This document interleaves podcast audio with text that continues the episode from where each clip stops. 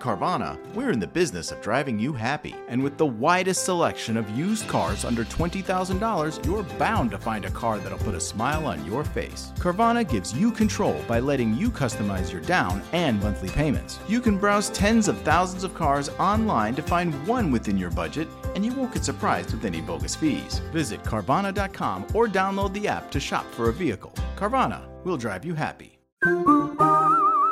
Availability may vary by market. El drama de los impuestos ya empezó. Ya no, porque Boost Mobile te da gratis un Samsung Galaxy A23 5G cuando te cambias y con el poder de las redes 5G más grandes del país. No más drama. ¿Qué será de mí? Cámbiate a Boost y llévate un Samsung Galaxy A23 5G gratis. Oferta por tiempo limitado, solo nuevos clientes disponible en ciertas redes. El servicio 5G no está disponible en todas partes. Un dispositivo por línea excluye impuestos. Aplican restricciones adicionales. Visita una tienda para detalles. Lemon drop, please. Or just shots. in You want to do shots? Everybody Wanna do do shots. shots? Let's do shots.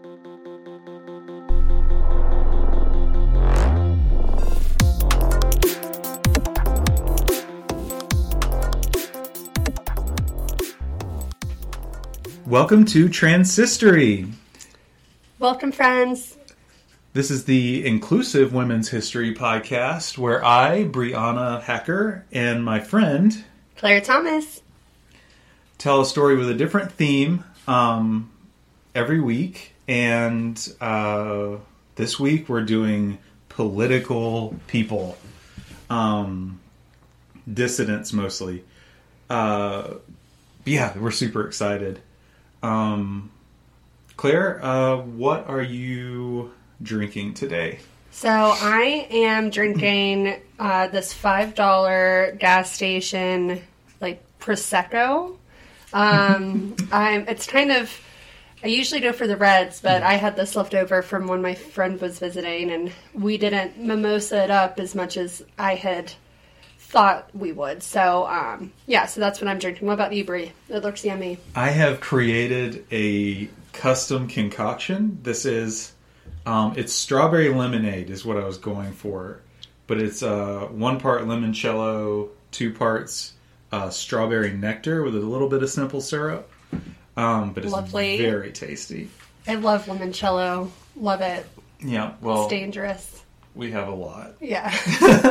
I'll be tapping into that here in a minute. Um, well, yeah, how's your week been, Brie? Oh my gosh, it's been crazy. Um, did a lot of the research for this uh, over the last few days instead of like pacing it out. Um, it was really neat to be able to research somebody that we actually have information about Right. versus uh, having to go off like ancient historical texts of people who hated my subject. Yeah. How was yours? oh, my week's been good. Um, it's been it's been busy, but busy's you know busy's a good thing. It can be a good thing sometimes. And researching my my lady this week, um, it really kind of mirrored what we're seeing happening currently in in Ukraine. Uh, so it definitely, when I was researching, it was striking a nerve because you know we we learn and take away so much from uh, history and historical events, and yet you know you still see shades of it no matter how long it's been. Um, but yeah, it's um, there's a good ending at least for my lady. Uh, so yeah, so it's been it's been a heavy week I think for all of us. It has, and uh, since this is our one area where we can actually like be on the record about something, fuck the Russian invasion of Ukraine. And Yes. Fuck Putin. Putin is a dickhole. I want him D E A D. I can spell it if We it's not a current it. threat. Yeah, okay, I want him dead. I want him dead. Funny story about that. So my friend was visiting recently mm-hmm. and I was showing her my my recent purchase of a spell book. Mm-hmm. And it's it's like a nonsense spell book, you know, but we were just like goofing around and we decided to do a spell mm-hmm. and this was before the invasion of ukraine so we decided to do a spell you know so that putin would die Oh my god. yeah so you know we're doing this spell we wake up the next morning to news that russia's invaded ukraine so what we've discovered is our magic does work, but just in reverse. Okay, so I will tell you the opposite of what I want, Yes. and you can. and I'll make it happen. Yes. So found that out. So that's kind of fun. I've I have powers of, of a sort. Well, use your powers for good, and so far you, this is not. It hasn't been working. Yeah. the intent is good. Speaking of the intent, though, President Zelensky. Mm. Oh my God! Hubba hubba. He is a stud. Yeah, I mean anybody that'll tell the Americans, uh, "I want more ammunition. I don't. I need more ammunition. I don't need a ride." That's Right. Amazing. I don't need a red. I need more ammo. Yes. Ooh. Oh my god, did I get flustered when I heard that? And he's just a handsome man. I think he's married, right? He is married. Well, that's fine. You know, uh, maybe I don't. he's a handsome man. And If you're going where I thought you were with that, I'm glad you didn't say yes. it. Okay. Good. Um, and he was a what? Comedian or an actor? He, uh, yeah, something like that. He was. Uh, So, man of many talents and muscles, and balls of steel.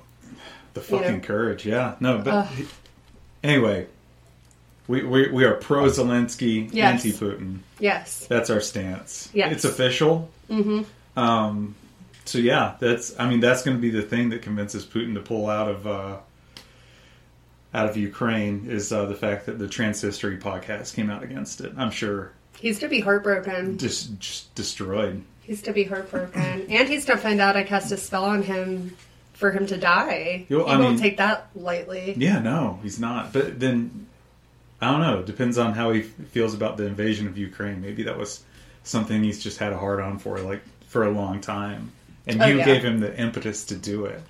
I guess so. I guess so. And maybe he he liked some like sadomasochism. Maybe he's like, oh yeah, she wants me dead. Mm-hmm. you know? Yeah, I mean that's I'm a that's a weird kink. Yeah. But okay. He's a kinky guy. Oh, you I think? can see it. I can. Uh. oh yeah, he's a freak. I can see it. But he's into weird stuff, like I'm so curious what you consider to be weird stuff. this is gonna be like great. I feel like what kind of like animals do they have in Russia? Like furry animals? Like I feel like they he have would. fucking like polar bears. Do they? I Okay, guess. I feel like he would be like he would have a fetish for like polar bear fur rubbed on him, or like his So you're saying he's a furry?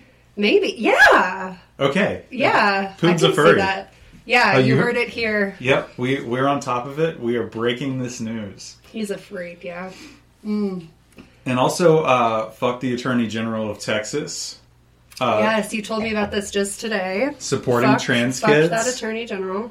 is not child abuse, uh, and you're an asshole, and uh, fuck you personally. Yes.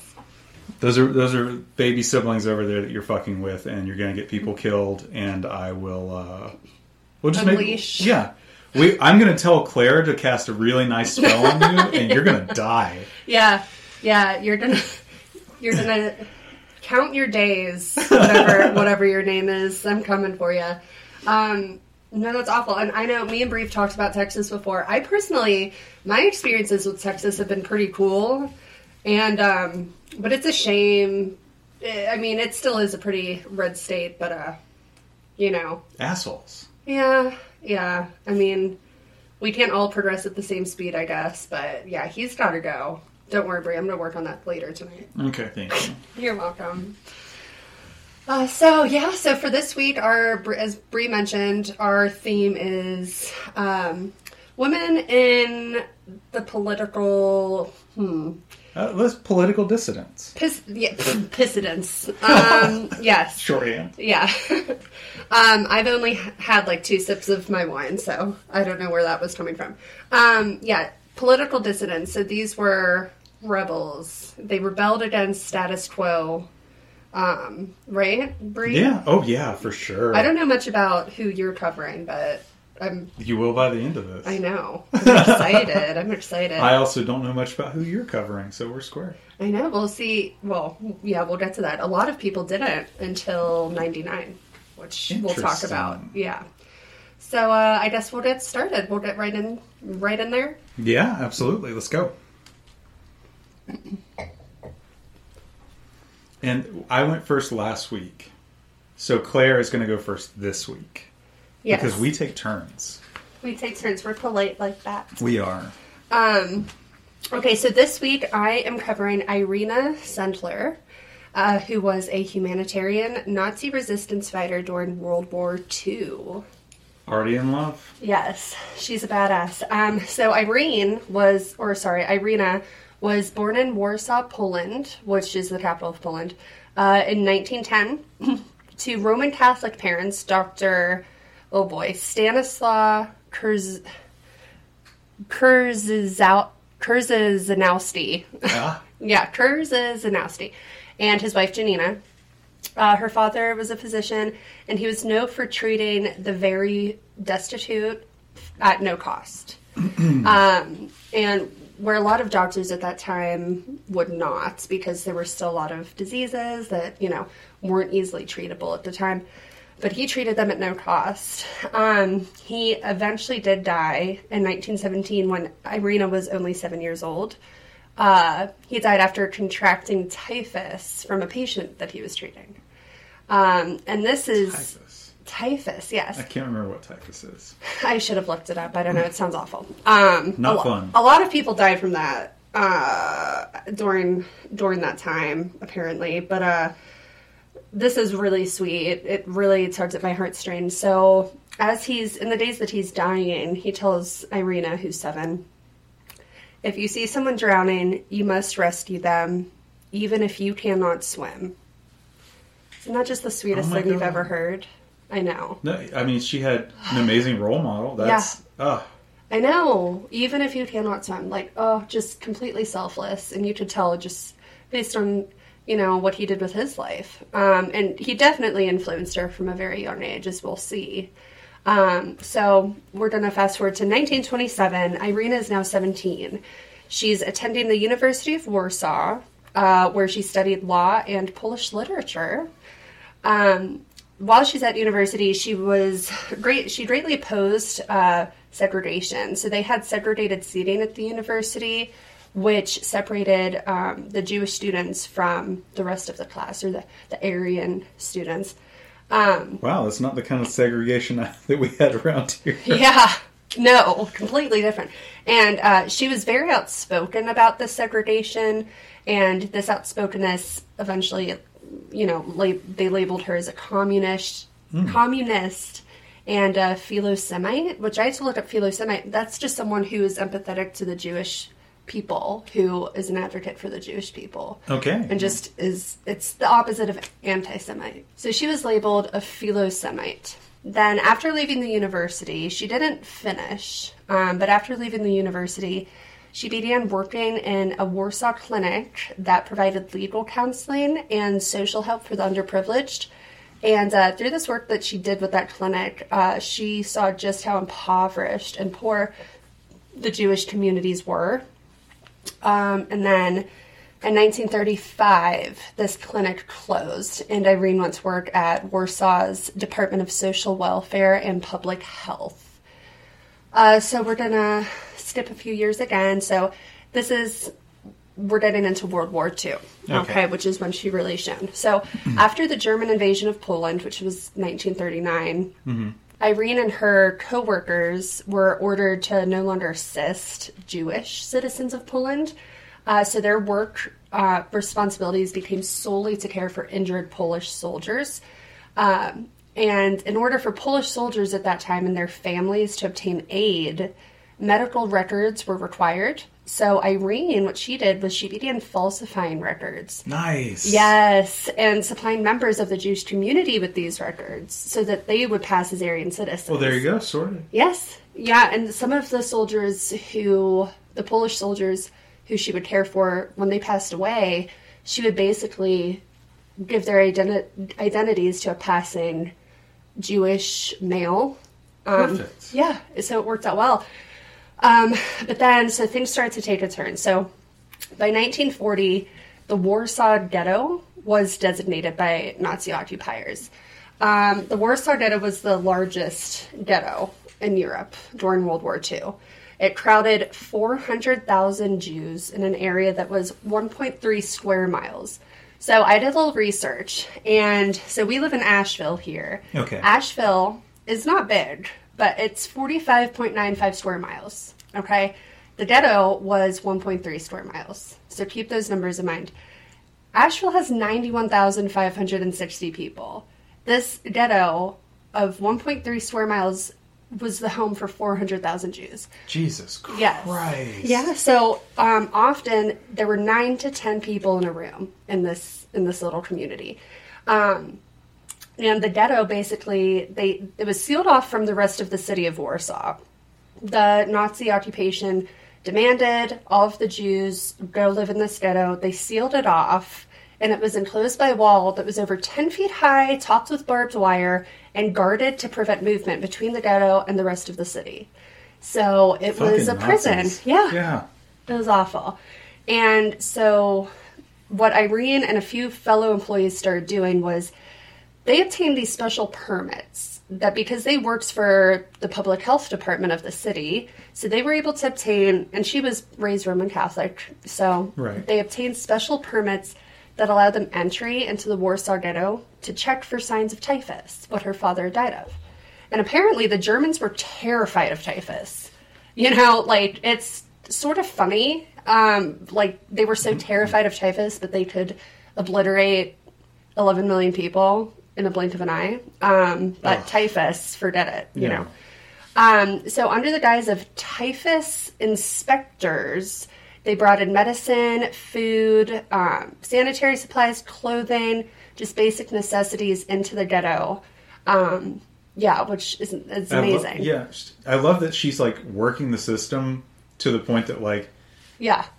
they're like, well, you know, nobody's allowed in, but have you heard of typhus? Right, exactly. That shit'll get you. Yeah. and I bet you you got like half a million people in there. Yeah, you should let me go you check should. I'm out. gonna go check. I'll check. You don't have to go check. I'll oh, check. these these huge bags I have with me. Oh, this is my typhus inspection equipment. Yeah, you don't expect me to do this without my equipment. Right. Oh my god, I love it. Yeah.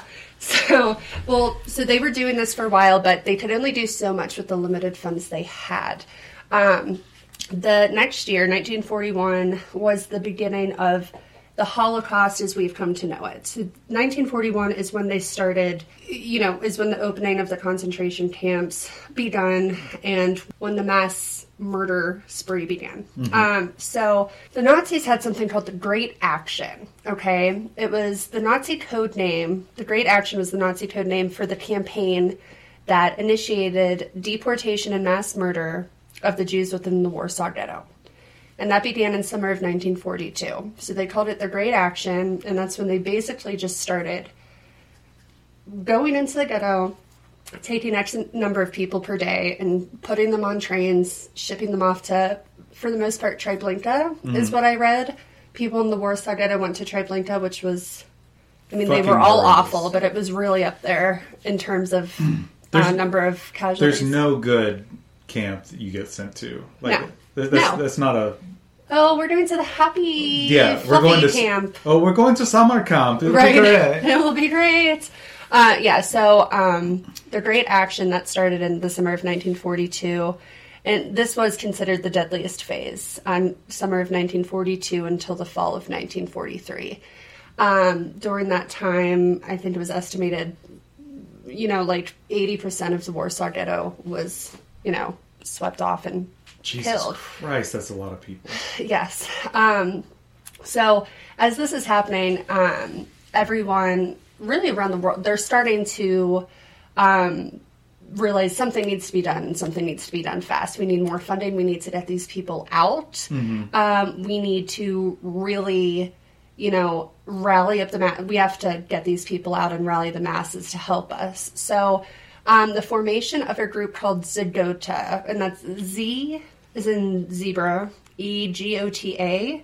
Um, that was the Council to Aid Jews with the Government Delegation for Poland, I guess is what it stood for. But it was formed in late summer of 1942, uh, prompted by the violence of the Great Action. What was it? A government organization? It was yes, so it was a an underground Polish resistance organization. Ah, okay. I was because I know the government like collaborated. Right, they did. Yes. So they had funding from the government, but it was very underground. Um, at face value, you know, they they were trying to be, you know, on somewhat good terms, not good terms, but they were trying to be submissive as possible. Um, but yeah, but all of this is going on underneath the surface. So they formed Zegota. Um, it had around 100 cells, so th- those are basically agents that worked for them. Uh, and they provided food, medicine, money, um, false identification documents uh, to thousands of Polish Jews hiding in the area inside of the German occupation zone. Um, the creation and distribution of these false documents has actually been described as one of the Zegota's major tasks. And it's estimated that they produced up to 100 sets of false identities for Jewish, Jewish refugees. And another estimate says that they forged about 50,000 documents, such as marriage certificates, baptismal records, death certificates, employment cards. Basically, anything's helped the Jews pass as Christians. Well, you know, Irena loved faking paperwork. Like Um, Oh, she, she she- could fake some paperwork. She could, yes, she could. She did it all all the time. You know, she um, so she was working with them, and then with funding, with this additional funding from Zegota, um, Irena eventually went by the pseudonym Clara or Okay. Clara, um, and then her and her team, her small team of about twenty, uh, made arrangements with different orphanages, convents, families that supported the cause, families that they they trusted. Um, and then they forged fake documents and would hide. They started hiding babies and children, um, sneaking them out of the Warsaw Ghetto by hiding them in ambulances. Um, they took them through sewer systems. They took them out of the ghetto in suitcases, shipping crates, uh, and they would sneak them out of the ghetto to safety, and then, um, you know, make sure they were properly housed with false identification as well. Um, and this is this was interesting. Um, so she wrote down the names of each child she helped escape on cigarette papers, which I can only imagine are like either rolling papers It's or gotta like be rolling papers. Yeah. So she'd write the names of each child down on, on these little papers, but she wrote them down twice just to be safe um, on two different sets of paper. And then she sealed them in two separate glass bottles. Okay. And then she buried them in the garden of wherever they were being housed. Oh my god. Yes. Um, and then the children were given Christian names, taught Christian prayers and ca- prayers in case they were tested. Um, and so she wanted to preserve the children's Jewish identities. So she she kept very good and careful documentation uh, listing their Christian names and their given names and current locations, and hid these bottles with their names on on paper. Um, and we'll get to what she, what happened with the bottles after, but so Irena was eventually arrested on, on well in October 1943 and taken to Ges- Gestapo headquarters, which would be fucking terrifying. Oh, yeah, no, you're. Oh, Yeah, you're no. Uh, and she was she was beaten. Her legs and feet were broken. She was tortured for any information about Christ. Zegota or just any under you know underground goings on. And so she was tortured, beaten, legs and feet broken, and then she was driven away to be executed by a firing squad. Firing squad. But there was this, from what I could tell, like an anonymous donation, kind of ransom paid um, by Zegota that secured her release. So they knocked her unconscious and threw her, threw her out of the car, out of the van, whatever, just on the road. And uh, she, up until the day she died, she still had to use crutches as a result of the injuries she- she sustained Jesus. during that. Yeah. Oh. Yeah, so they just beat the ever living shit out of her, but she didn't talk, and thank God she was she didn't get executed, which that alone is amazing. So they essentially bribed the Nazis. yeah, Okay. yeah. Um, which Which I cannot imagine my legs being broken and my feet being broken and still being like, you know what, fuck you, I'm not telling you shit. exactly, and honestly, I'm surprised the Nazis even took the bribe. I don't really know. There Nazis are more. greedy little bastards. They are. They are. But they're also like so bloodthirsty. They're just evil little pricks. I don't know. But they must have either needed the money or didn't see her as being as dangerous to their, you know, mass murder as as she actually she was actually very devastating to their fucking you know plan to rule the world and develop an Aryan race. She was very she wasn't fucking around. But anyway, so she lived. Well, I'm sure she was just a woman. Right. She's just a woman. It's She's okay. just a woman. She's just a social worker, you Being know. underestimated this entire time. We have fucked up all your shit. yeah. All your shit. Yeah, if you would have, you know, she she kept going after that too, because that was in 1943. So she still had a couple years to sneak some tits out. So, but she lived. She she kept working. She started working as a nurse afterwards in Warsaw until the Germans eventually left due to the advancing Soviet troops. Um, I can say, good job, Soviet troops, for that. Um, Now back the fuck up. yeah. No one and where, okay? Um records show that Irena's team of about 20 people, they saved nearly 2500 children from the ghetto between October of 1940 and its final liquidation in April 1943 when the Nazis burned it down, shooting the surviving residents or sending them to death camps. Holy shit. Yeah. They couldn't just leave. They had to burn it down and kill Yeah. everybody? Yeah. Oh my god. Yep, they had to just yeah, which is awful. But listen, we're in a huge hurry. We're all about to die because this army's like kicking our ass and like Right. marching into Poland. But let's take a minute. Let's burn this shit down. yeah. uh, it's gonna be fine.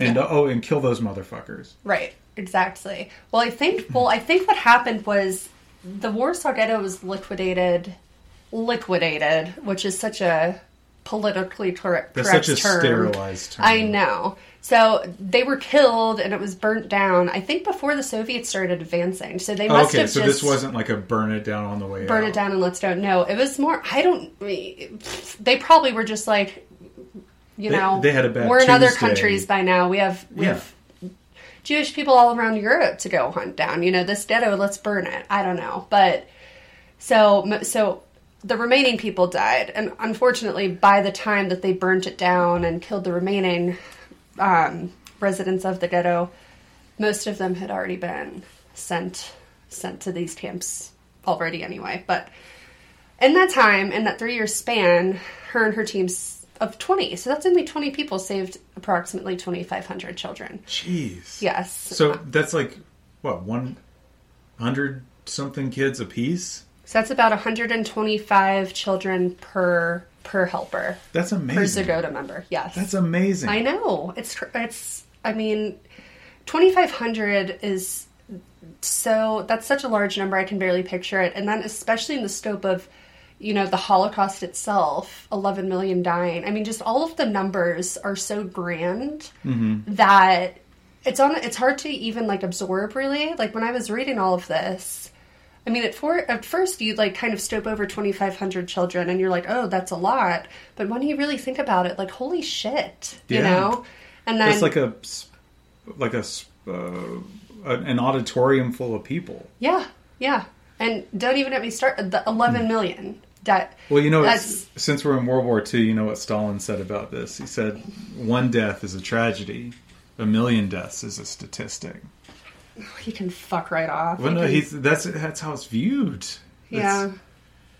That's- But so you know, everybody's, you know, we we worry about you know, Franz Ferdinand gets shot in the head and starts World War One. and Everybody's grieving Franz Ferdinand, but what about like the millions of people that died in World War One? Yeah.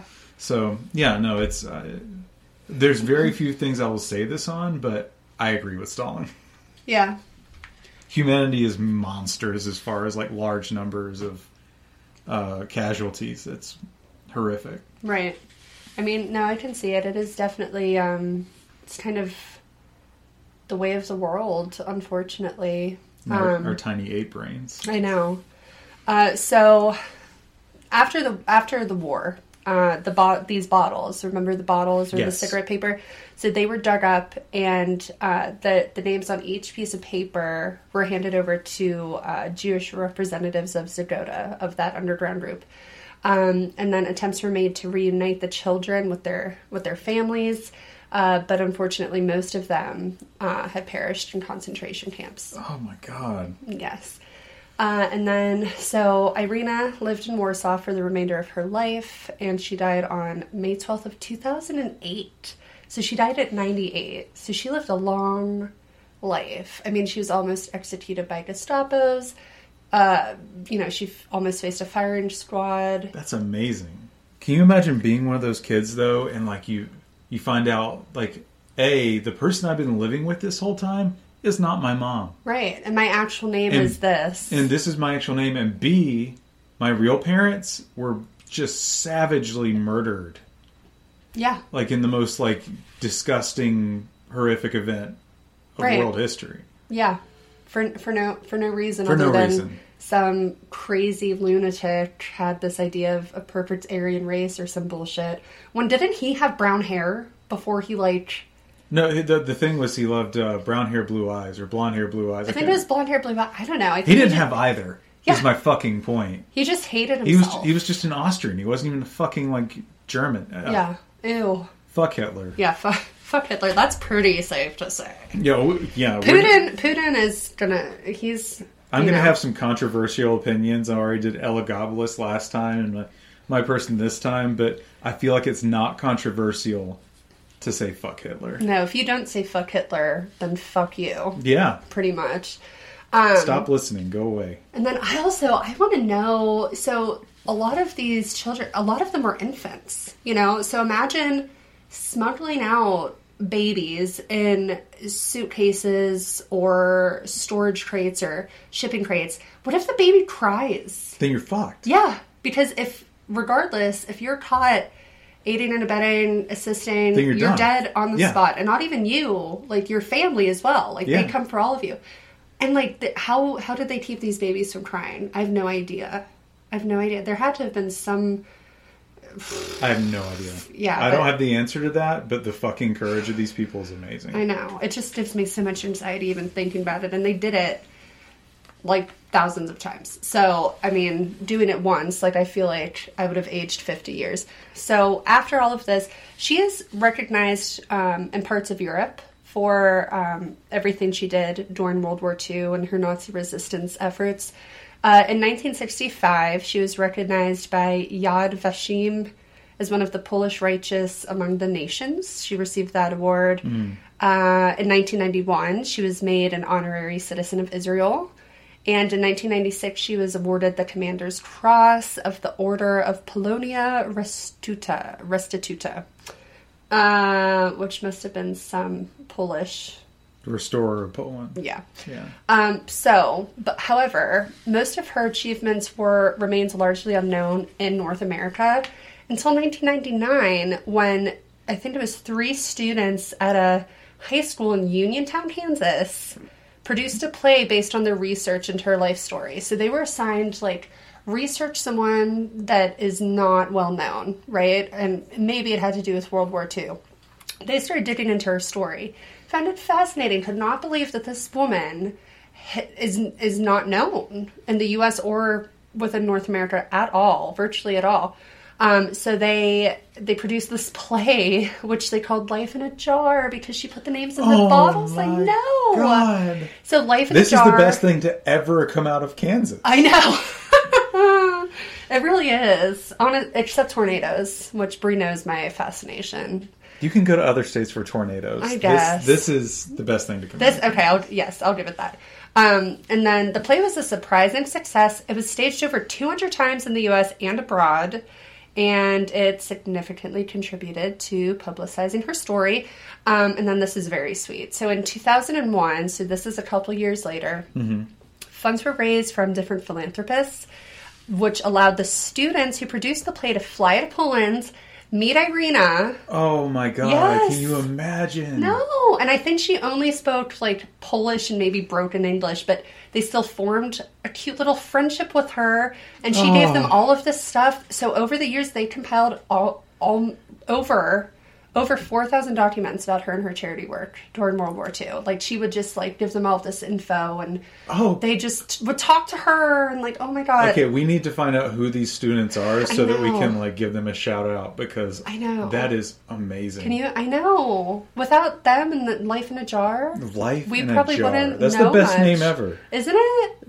Oh, it's so sweet. And then so there's just there's so many accolades and awards. I mean, a few that stand out to me. Um, so let's see. So the play was adapted for TV, uh, titled "The Courageous Heart of Irena Sendler." Which I will hunt down and now Yes. watch. Yes. Well, I guess she's played by Anna Paquin in the movie. Even better. Yeah. And then 2003, Pope John Paul II sends her a personal letter praising her wartime efforts. Um, 2003, she receives the Order of the White Eagle, which is Poland's highest civilian decoration. Uh, she wins a Polish American Award. She's honored by the Senate of Poland in 20, 2007 and by the U.S. Congress a year later.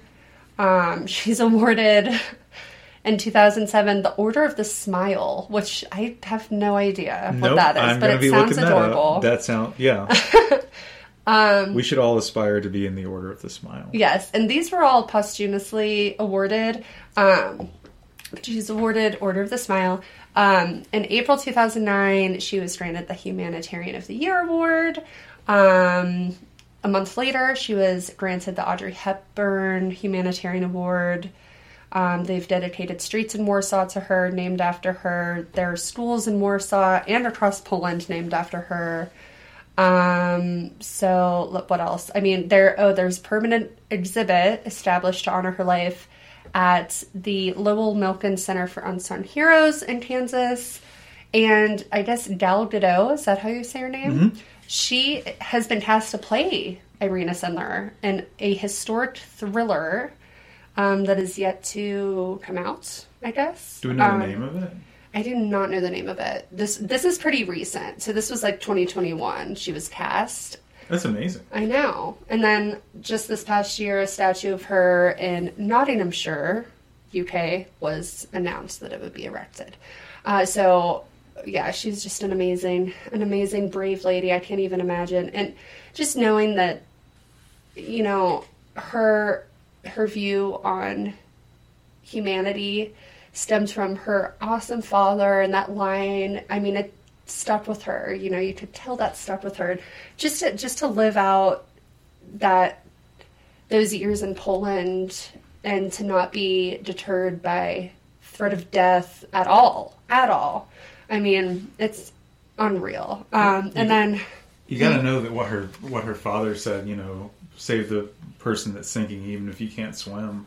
Right That's going through her head the first time she's like forging a document. yeah Figuring out how to get kids across the border. and- Yeah. Yeah. Ah. She used every single thing she could, you know, but even as a social worker, she found a way into the ghetto to say she was a typhus inspector, whatever. She's like just, a typhus she's inspector. checking. Yeah. Every- I mean, she used check. everything to her, you know, she used everything to her advantage that she could to help these people. So, her personal life, I was going to throw this in last to kind of lighten everything Okay. you know, because because I'm about to cry. This yeah, the amazing. Holocaust is just so. It's the heaviest thing probably in modern. It is the heaviest thing in modern history, and it's just a lot to take at once. So I was gonna lighten it, but then now I'm re- looking over it. I'm realizing, oh, it's. Mm, but we're gonna just. I'm just gonna tell you anyway. So. In 1931, so she'd have been 21 years old, Irena married um, a man called oh, Mieczysław Sendler. Um, he was sent off to war, captured as a soldier, and remained in a German prisoner of war camp until 1945. So he was in that camp for six years. Jesus. Yeah, two years after he gets back. So he gets back. They divorce in 1947. She marries Stefan. I'm not even going to attempt it, his last name.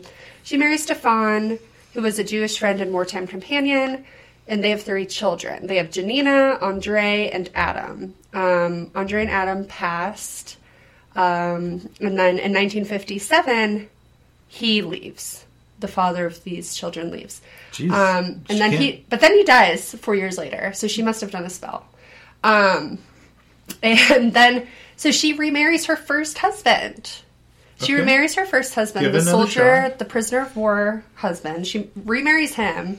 And then 10 years later, they get divorced again. And then she just threw in the fucking towel. She's like, I've done too much to deal with these fucking men. Yeah, no. But I thought that was a funny little. She's like, "Do you know who the fuck I am?" I'm Irena Sendler, bitch. And he's like, I don't know who you are, and neither does North America. So, but that would soon change. But yeah, so I thought that was a funny little, you know, funny little clip. She did. She did not need to put up with any shit. no, She already did that. Yeah. It's called Nazis, and she's done. yeah, it. she's not afraid of you. That's for fucking sure. So, yeah, so that's Irena Sendler. That is an amazing pick and like so inspiring. Like Yes, she. Oh, yeah. she made it happen. If only all of us could be just literally a fraction of the person she was, we would be set. You know. For life, yeah. That's Yeah. make the world a better place to be. All of us to be in the order of the smile. Oh, I know. I want to look it up. Order of the Smile is an international award given by children to adults distinguished in their love, care, and aid for children. That's why we all need to be in it. I know. Oh, Oh, it's amazing. Oh, honey. Um, all right. Well, Brie, it is now your turn. All right, we're gonna take just a second, and we are gonna switch around here, and I'm gonna tell you who my secret person is. And I'm going to refill my wine glass. There you go. Okay, so my person this week uh, is because I apparently love controversial choices. Like I uh, called Elagabalus an empress, um, which was historically risky, and now uh, I'm going to piss off like half of the American political spectrum uh, in one go Yay! because I'm I'm all about it. So first, I'm going to show Claire a picture of my person. Okay. Pretty. Love the lipstick. She's gorgeous. Bright Um, pink lipstick. Very she pretty. pulls it off. And my person today is none other than Chelsea Manning. Okay. So, Claire, have you have you heard of Chelsea Manning? no, I've no, I have not. The name does sound familiar, but I know nothing. Yes. Okay, so we're starting fresh slate here. Um, so I'm not going to tell you immediately what she's known for. Okay. Um, we're just going to start at the beginning, go from there, Okay. um, and eventually you're probably going to pick up where you know her from. Gotcha. Okay. Cool. Chelsea Manning was born in 1987 in Oklahoma to Susan Fox. Uh, she was assigned male at birth. Her father was in the U.S. Navy and worked as an intelligence analyst, and her parents owned a small farm where they kept pigs and chickens. Um, and after her father got out of the Navy, he kind of picked up just random odds and ends jobs, but mostly stuff that kept him away from the house. Chelsea had a really rough childhood, like from the start. Oh. Um, even before she was born, uh, her parents were both alcoholics. Her mom, like, really, really hardcore alcoholic. Um, with the husband being gone most of the time, her mom couldn't drive, and so they're in this. They're on this farm, like way away from town. Right. Why couldn't she drive? Do you know? I'm, I'm not hundred percent. like um, suspended license, that or was it wouldn't too surprise early? me. Okay. um, she was also from Wales. Her mom was from Wales. Oh, of course she's an alcoholic. Fucking Welsh. Hey, I'm very. I'm mostly Welsh. Well, okay. Um, I'm while not sure I'm if we. drinking my wine. I'm not sure if we just much of an lost. Wales or picked up more of it. No, I think if anything, we gained Wales. They're proud of it.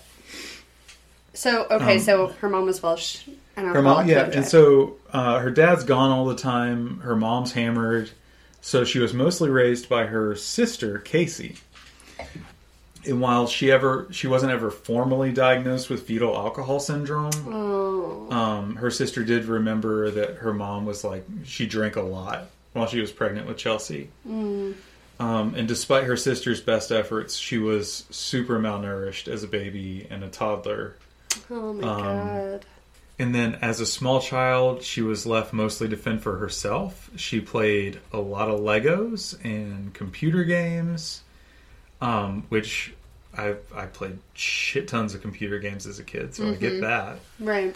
Oh, but that's so sad. I'm just picturing these kids On a farm, on a farm in the middle of nowhere. with their mom just hammered out of her fucking mind. oh, She was um, from a young age. She was super opinionated about religion and politics.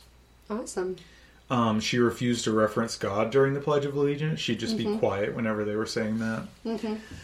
And her childhood just stayed rough. Um, her parents divorced, and she stayed with her mom and her sister. When she was 11, her mom tried to commit suicide, and this Oh. is so sad. Her mom was saved by her daughters, and Oh. Chelsea was in the back seat uh, trying to make sure her mom kept breathing on the way to the hospital. Oh my god. At 11. At 11. Um, that trauma, I mean, Yeah, That's great. So soon after her mom's suicide attempt, um, they all moved to Wales, where her mom had family. Mm-hmm. And Chelsea didn't have any respite at school either. She was the only American in her school, and she was considered very effeminate by her classmates. A few of her friends in Oklahoma knew she was gay, um, but she stayed in the closet in Wales. okay. And because this was before she transitioned, obviously, as gay, she's into men. So she found solace in technology and science. She was known to be clever and intelligent and articulate. She won the grand prize several years in a row in, at her science fair. Wow. Um, she won, while she was in Oklahoma, she won a statewide quiz contest. And she created her first website when she was 10 years old. Holy shit. Yeah, amazing. Oh my god. And this was in what year? Was this like 80s, 90s? Oh, I didn't mark this down, but yeah, no, this is uh, this is probably nineties. Jesus. Imagine building a website in like the 90s. Yeah, No, it was way harder back then. Yeah. At one point, she set up an online message board where people traded download links for games and music. Oh my god. Um, and I actually used her website back in the day um, without knowing it. Holy shit. But yeah, that was her website. Wow. After she graduated high school, she moved back to the states to live with her dad. Um, her mom had just gotten so bad off that she Right. she couldn't live there anymore. yeah. She very quickly landed a job as a developer for a com- company called Zoto. It's- did some kind of software stuff. Mm-hmm. But she was fired after only four months. And her boss said he, she had issues with just checking out. Like she would just stare into space, be totally unresponsive. Huh. Um, and it sounds like horrible PTSD. Right. Yeah, I would Um, say.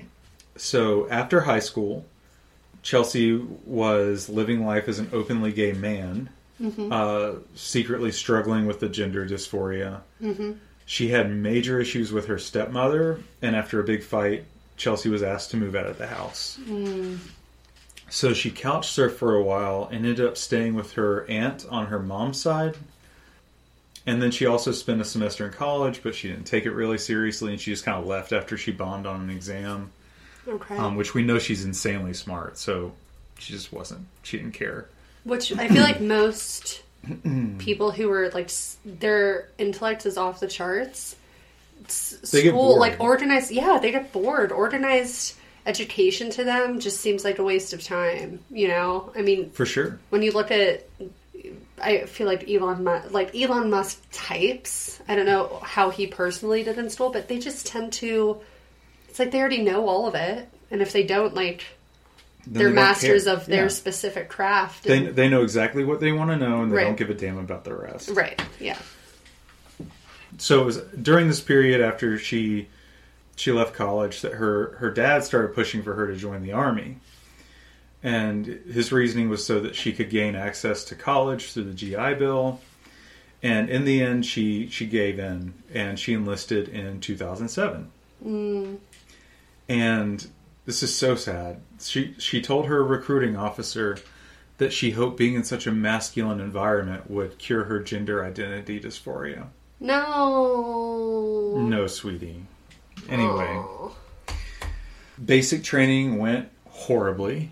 Yeah. She was small. She she's five two, and Holy shit, tiny. okay, yes. yeah. She's gay, and she kept having issues with like checking out or breaking down.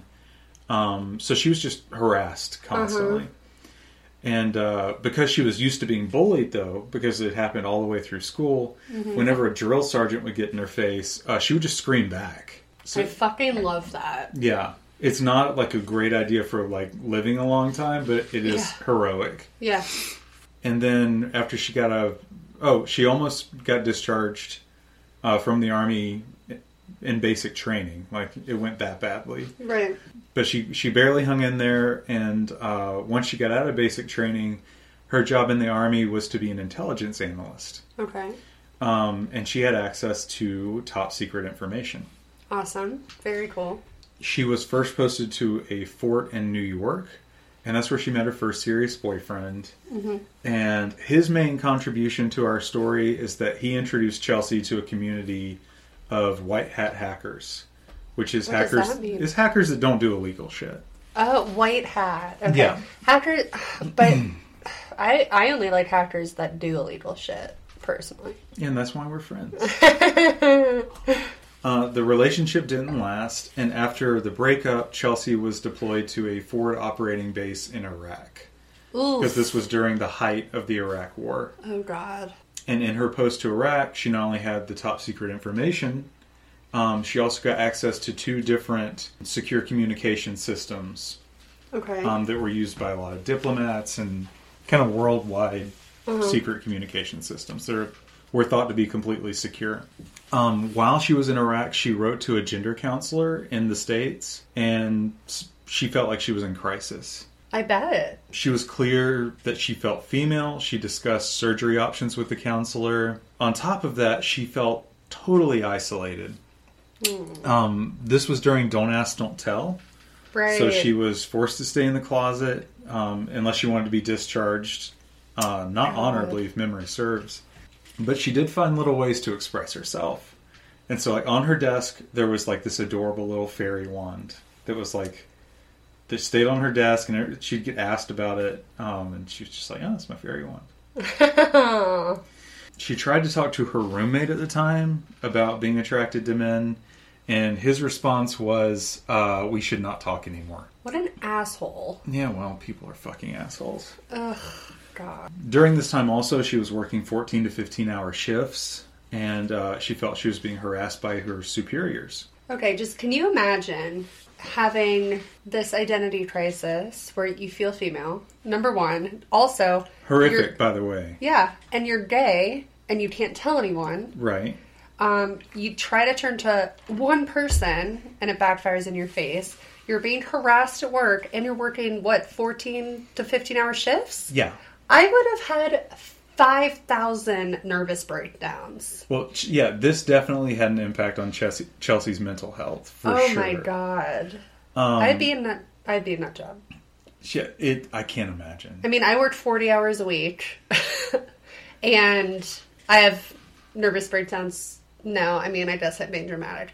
But I feel like I qualify once a month for having a nervous breakdown. And my life's pretty fucking cushy right now. Okay, once a month for a nervous breakdown is standard. Okay, yeah, especially, yeah. Yeah, I cannot imagine going through uh, that period of uh, gender gender dysphoria where you're like realizing you're transgender and you're trying to navigate that in this culture that's one thousand percent not supportive. And you're in Iraq. And then also you're in Iraq, surrounded by a bunch of grunts that are like the most testosterone-driven, masculine motherfuckers there are. yeah.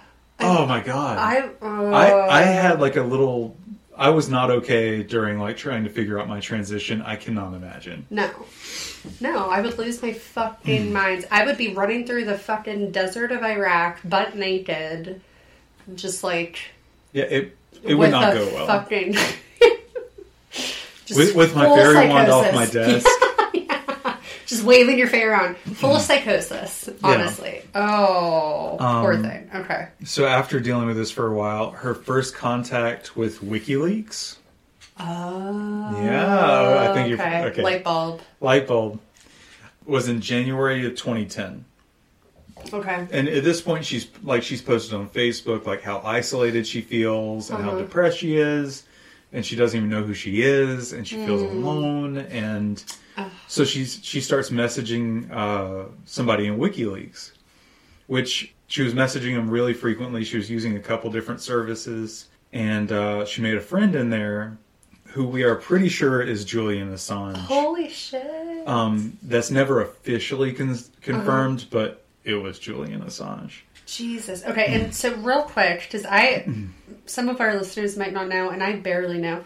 Give us a general description of what WikiLeaks is. WikiLeaks was uh, a place that any whistleblower could go, and they knew that their stuff would get aired when they felt like the the the media is not something they would share over Okay.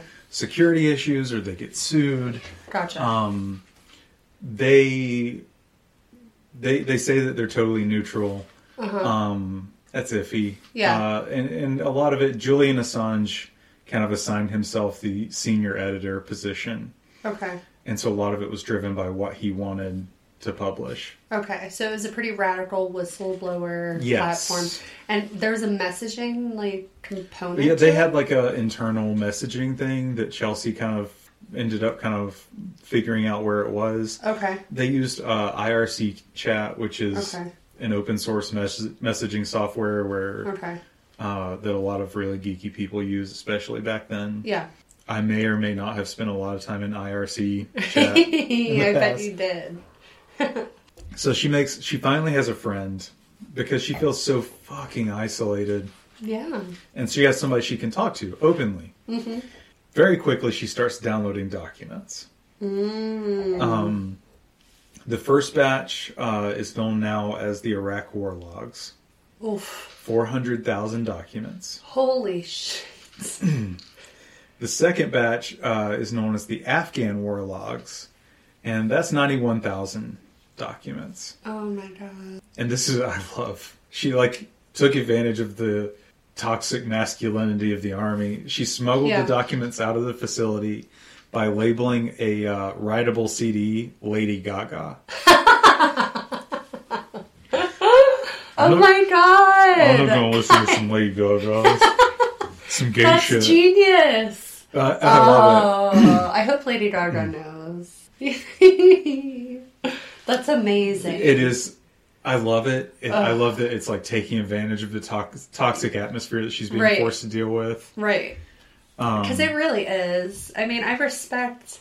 I respect the military, but then, I mean, when you know people on the inside, you hear stuff, and it's just like, oh god, you know, not to stereotype the military, but I can imagine yes, it was awful for her.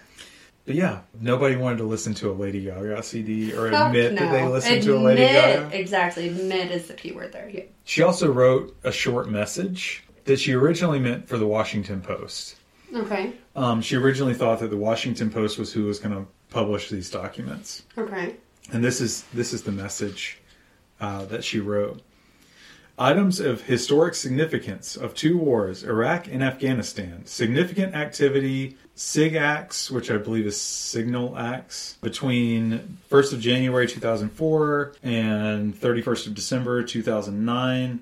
Extracts from uh, CSV documents, which is comma separated documents, from the Department of Defense and CDNE database. These items have already been sanitized of any source identifying information. You might need to sit on this information for 90 to 180 days to best send out and distribute such a large amount of data to a large audience while protecting the source. Huh. Okay. This is one of the most significant documents of our time, removing the fog of war and revealing the true nature of 21st century asymmetric warfare. Have a good day, Chelsea Manning. Or no, she's put Manning. Okay. Now, do we find out what was in these documents? Somewhat. I mean, they're they're all public now. You can Okay. you can Google it and read So just it. like upwards of four hundred ninety thousand documents. yeah. So she just stole half a million documents. Yeah. So all I need to do is just sift through them Yeah. in my spare time. People do. I'm sure they do. Oh man, I'm just waiting for them to. They probably are still sifting through them today in 2022. Um, waiting for I'm them to the tell me what's in in there. So she she takes some leave to go to the U.S. and she moved the documents onto an SD card, mm-hmm. so it was kind of easy to bring back. It was during this trip that she went out dressed as a woman for the first time. Hell yeah. While she was in the U.S., she contacted the Washington Post and the New York Times, asking them if they were interested in the documents. Uh, the Washington Post reporter did not sound interested, mm-hmm. and the New York Times never even called her back. Okay. Typical New York Times. shenanigans. it was at this point she sent them to WikiLeaks via the Tor network, which, for anybody who's not familiar, uh, the Tor network is essentially a, a a network of computers that hide who you are. So instead of directly connecting to a website, you connect to an entry link, and then you connect to three other computers. Then you connect to an exit link. Then you connect to the website, which it hides who you are, but it uh, it's really slow to load anything. Okay.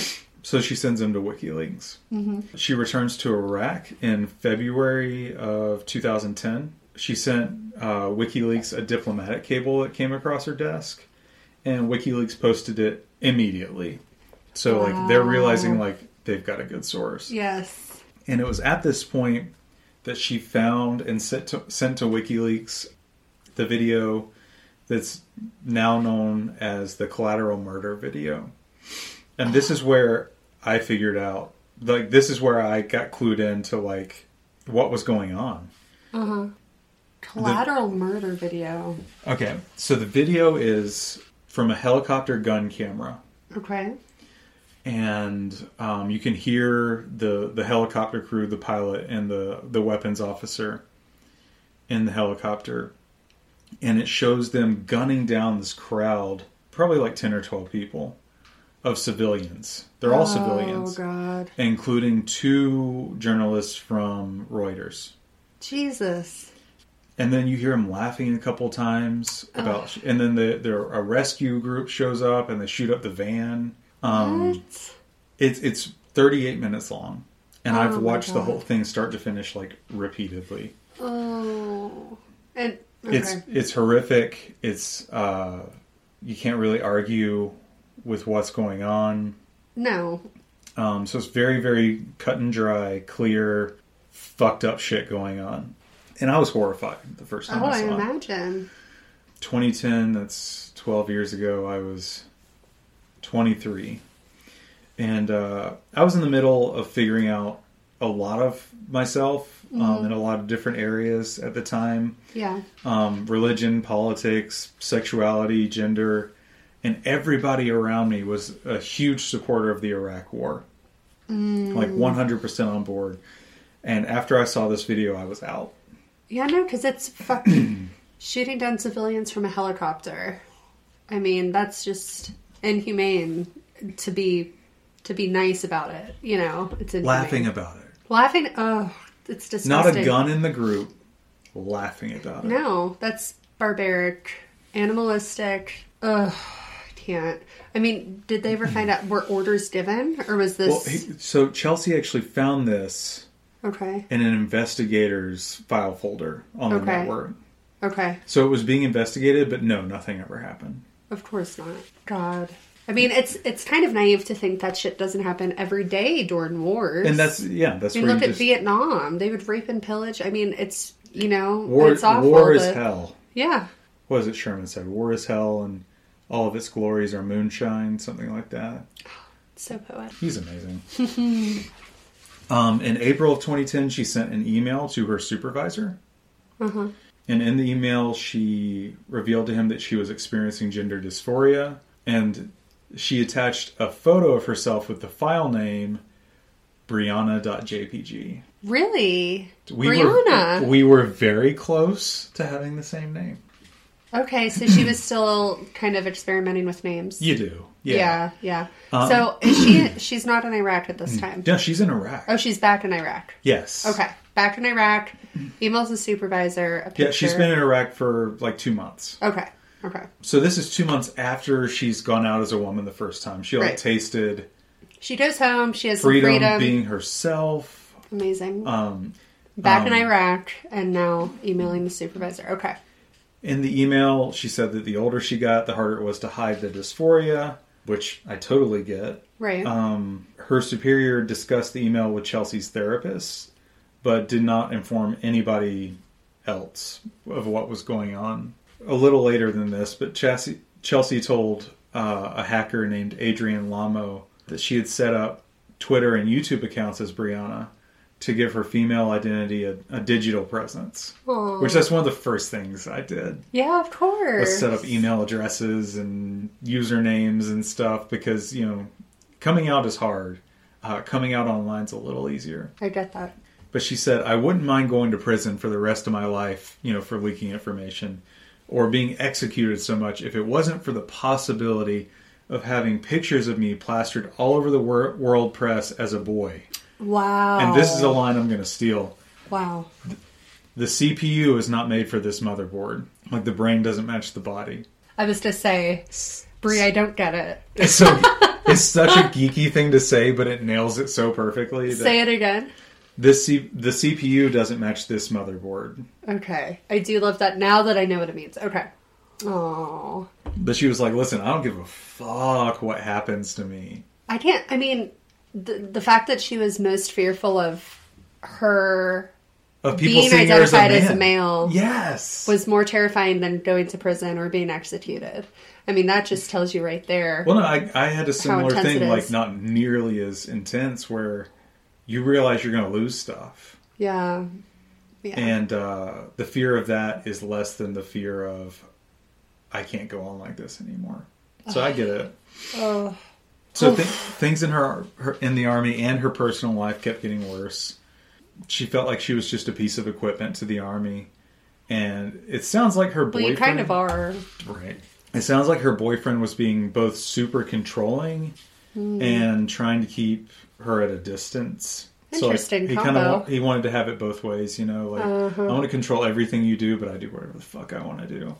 Sounds familiar. In May, she was found uh, curled up in the fetal position with a knife in her hand, and she had carved the words "I want" into a nearby office chair. The same day, she got in a fight with another intelligence analyst, where she punched her, the the female intelligence analyst, in the face. Wow. Um, the brigade psychiatrist recommended that she be discharged due to occupational problems and adjustment disorder. And her commanding officer went so far as to take the bolt out of her weapon so it wouldn't fire. And she was sent to work in a supply closet.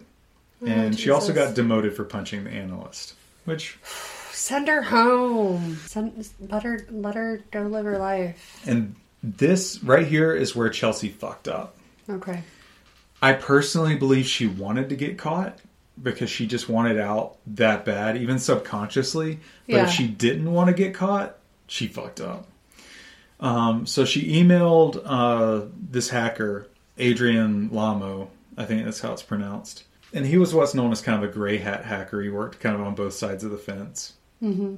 He was known for uh, breaking into networks and then fixing the flaws if the organization paid him. It's kind of like the extortionist version of being a penetration tester, um, where you get hired by the company and then tell them where the holes are. Uh, Okay. he would find the holes and either convert what he was able to find into funds or uh, make them pay up so that he'd fix the holes. Oh. And the the reason that she she got in contact with with Adrian is that he had been in a magazine she had read like that day.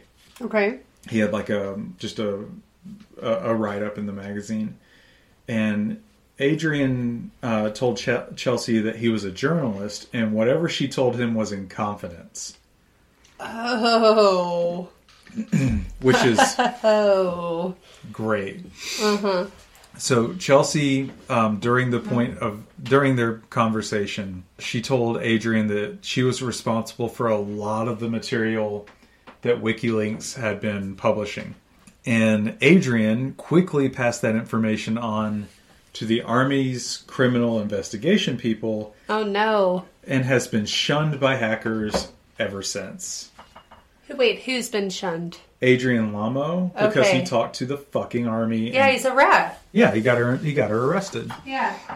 Snitches that stitches, bitch. So Chelsea was immediately arrested under a bunch of charges, the worst of which was aiding the enemy, um, which carries the death penalty. yeah, that's a big one. So she was put uh, into solitary confinement and on suicide watch based on just her behavior. Um, she was shipped back to Virginia a couple of months later, where she was taken off of suicide watch, but the guards were still required to check on her every five minutes. And she was kept in a small cell by herself, required to stay inside of the cameras at all times, only allowed to sleep at certain times, Oof. and they, they wouldn't give her um, any of like a the a pillow that she couldn't have anything in the room. Pillow. Right. Oh, fuck. And then she had an altercation, and you can't see this, but I'm doing huge air quotes here She is bunny ears. with a guard because, and get this, she said yes instead of I because it's the Navy. What the? F- Wait, it was the navy. What she was at like a naval base prison, or was, I think it's a Marine Corps prison.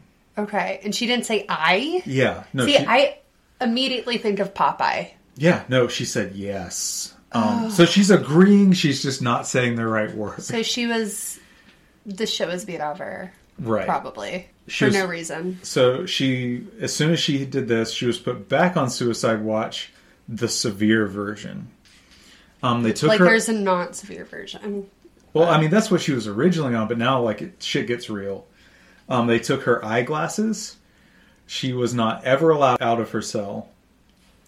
Um, she was required to sleep only in boxer shorts, which left her topless, and so she sees herself as a female, where you know it's very vulnerable Right. to be topless. Yeah.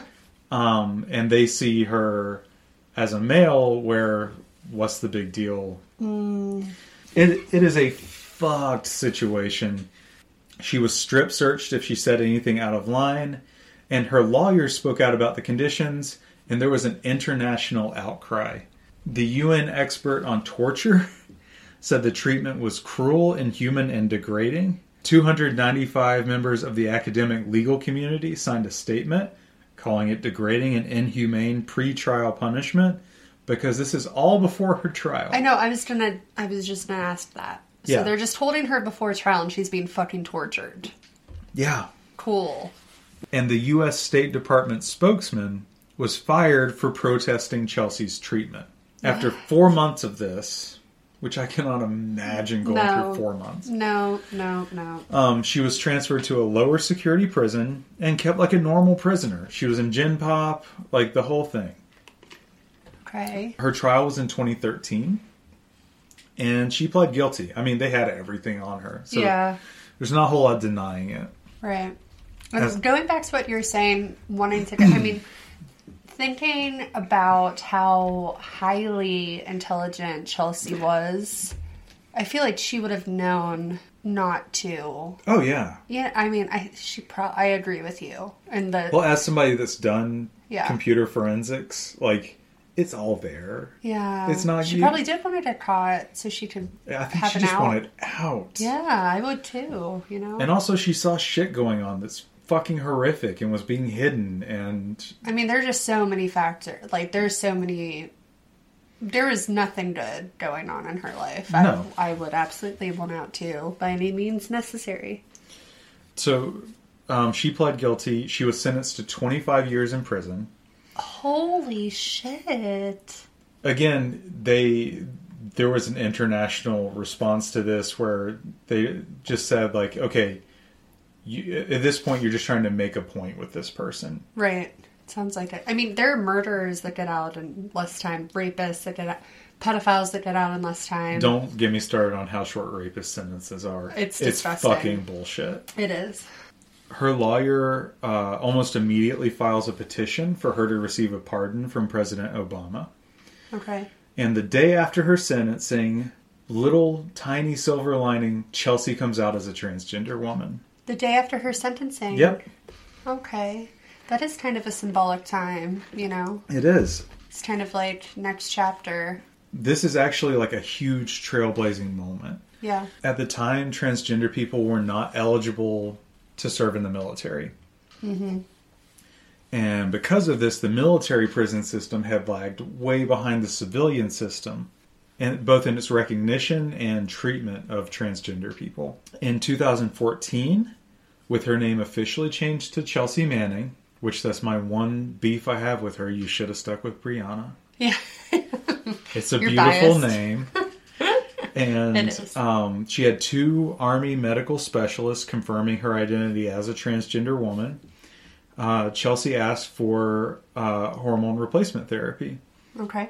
which is provided in civilian prisons. And she also wow, I'm I'm actually shocked at that.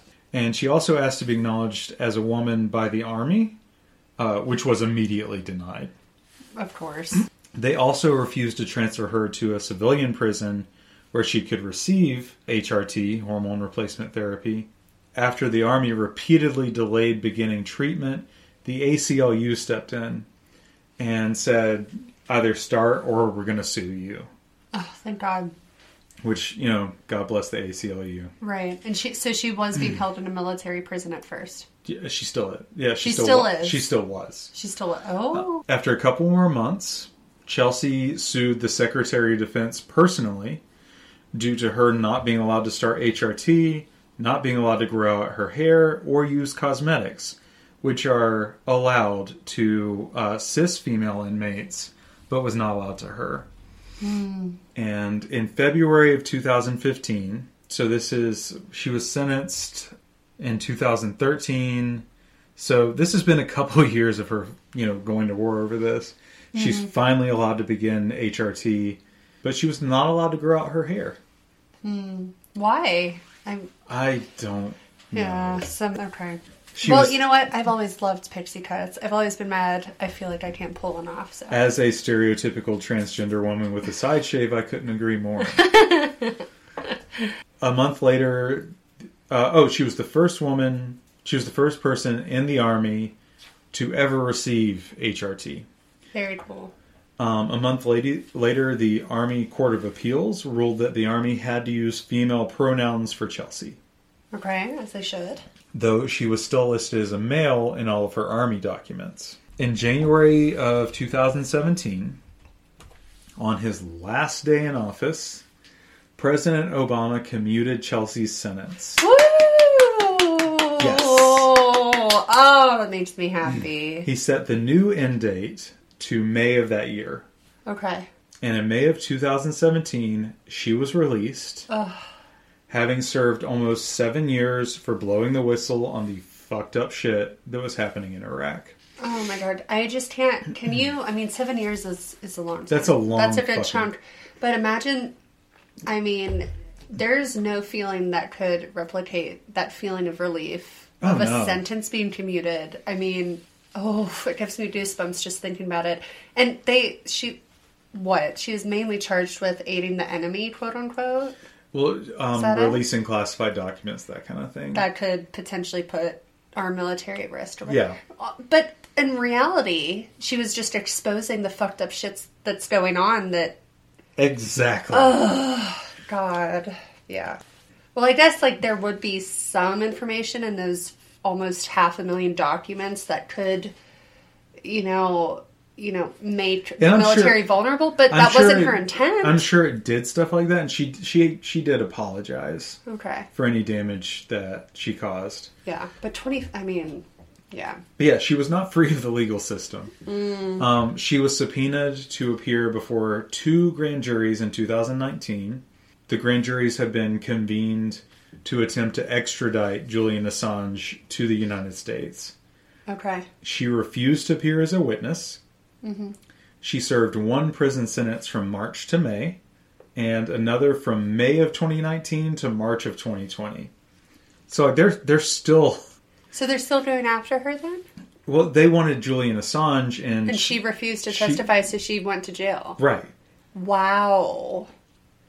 I mean, honestly, at this point, mm. leave her the fuck alone. You know. Yeah, I mean, I, I feel like we need Kara Cunningham to come in and be like, leave Chelsea alone. Yeah, leave her alone. But honestly, it's like mm. this girl just wants to be rid of it. She wants to put it behind her. And I mean, if you're any good at your job, you should be able to extradite Assange without the help of Chelsea, in my opinion. You know? Well, yeah, I mean, he's got so much other shit going on. Why Except, I mean, you know? not? Her imprisonment was once again harsh, Hmm. especially because the judge had ordered her to pay a fine for every day she refused to testify against her friend Julian Assange. But was it her friend?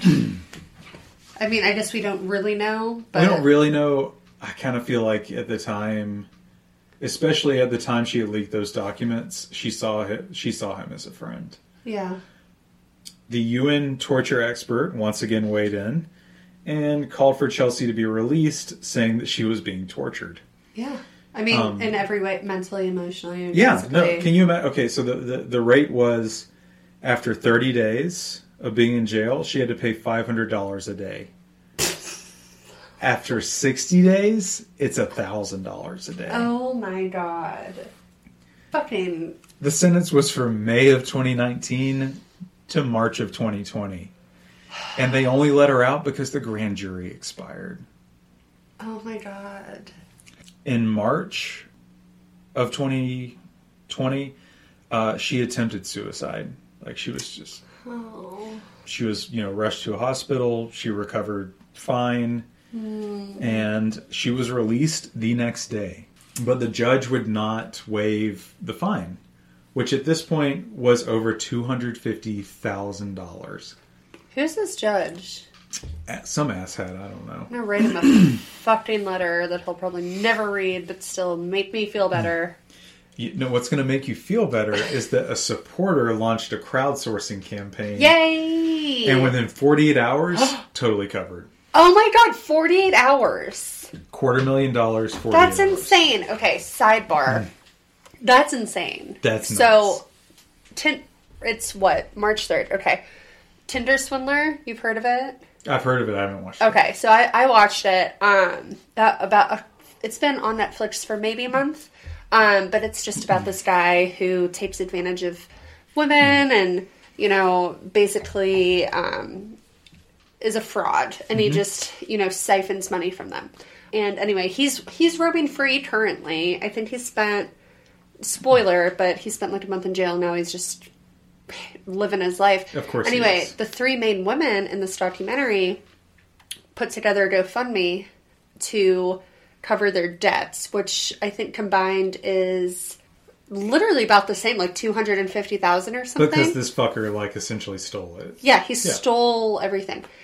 Last I checked, which was maybe last week, I think they had raised sixty thousand dollars. And I mean, the Tinder swindler is popular right now, and still, in a matter of a month, they only raised sixty thousand. So within forty eight hours, raising two hundred and fifty thousand. That's it's unheard of. That's wow. Listen, they may be popular, but they're no Chelsea Manning. That's fucking right. These days, Chelsea mostly make her makes her money doing speaking engagements.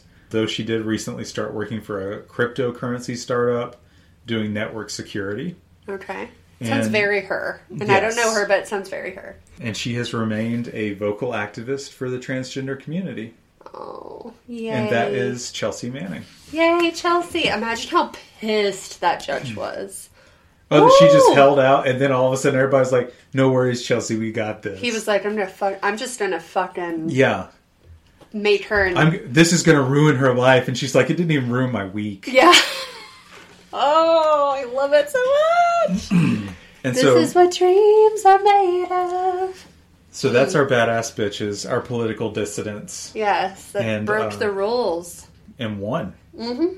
Like Chelsea, Absolutely. still Chelsea is a gorgeous transgender woman, doing just fine, Yes. and uh, Hopefully, finally feeling free. and left happy. the fuck alone. I know. She, honestly. she is active on Twitter, and I'm gonna admit I follow her pretty closely. Yay! I just hope she's happy. And Irena lived to be like an obscenely long life, Be 98, 98. saved so many babies and children. and that's when you stick to your goddamn guns. Yeah. Whether they're breaking your legs, they're running you through solitary, Yeah. they're taking your fucking eyeglasses. Yeah. Fuck them, Fuck them. You hold up that middle finger. and then you win. Yeah. Absolutely. Ah, Oh, this was a good subject. I'm glad we did this. me too.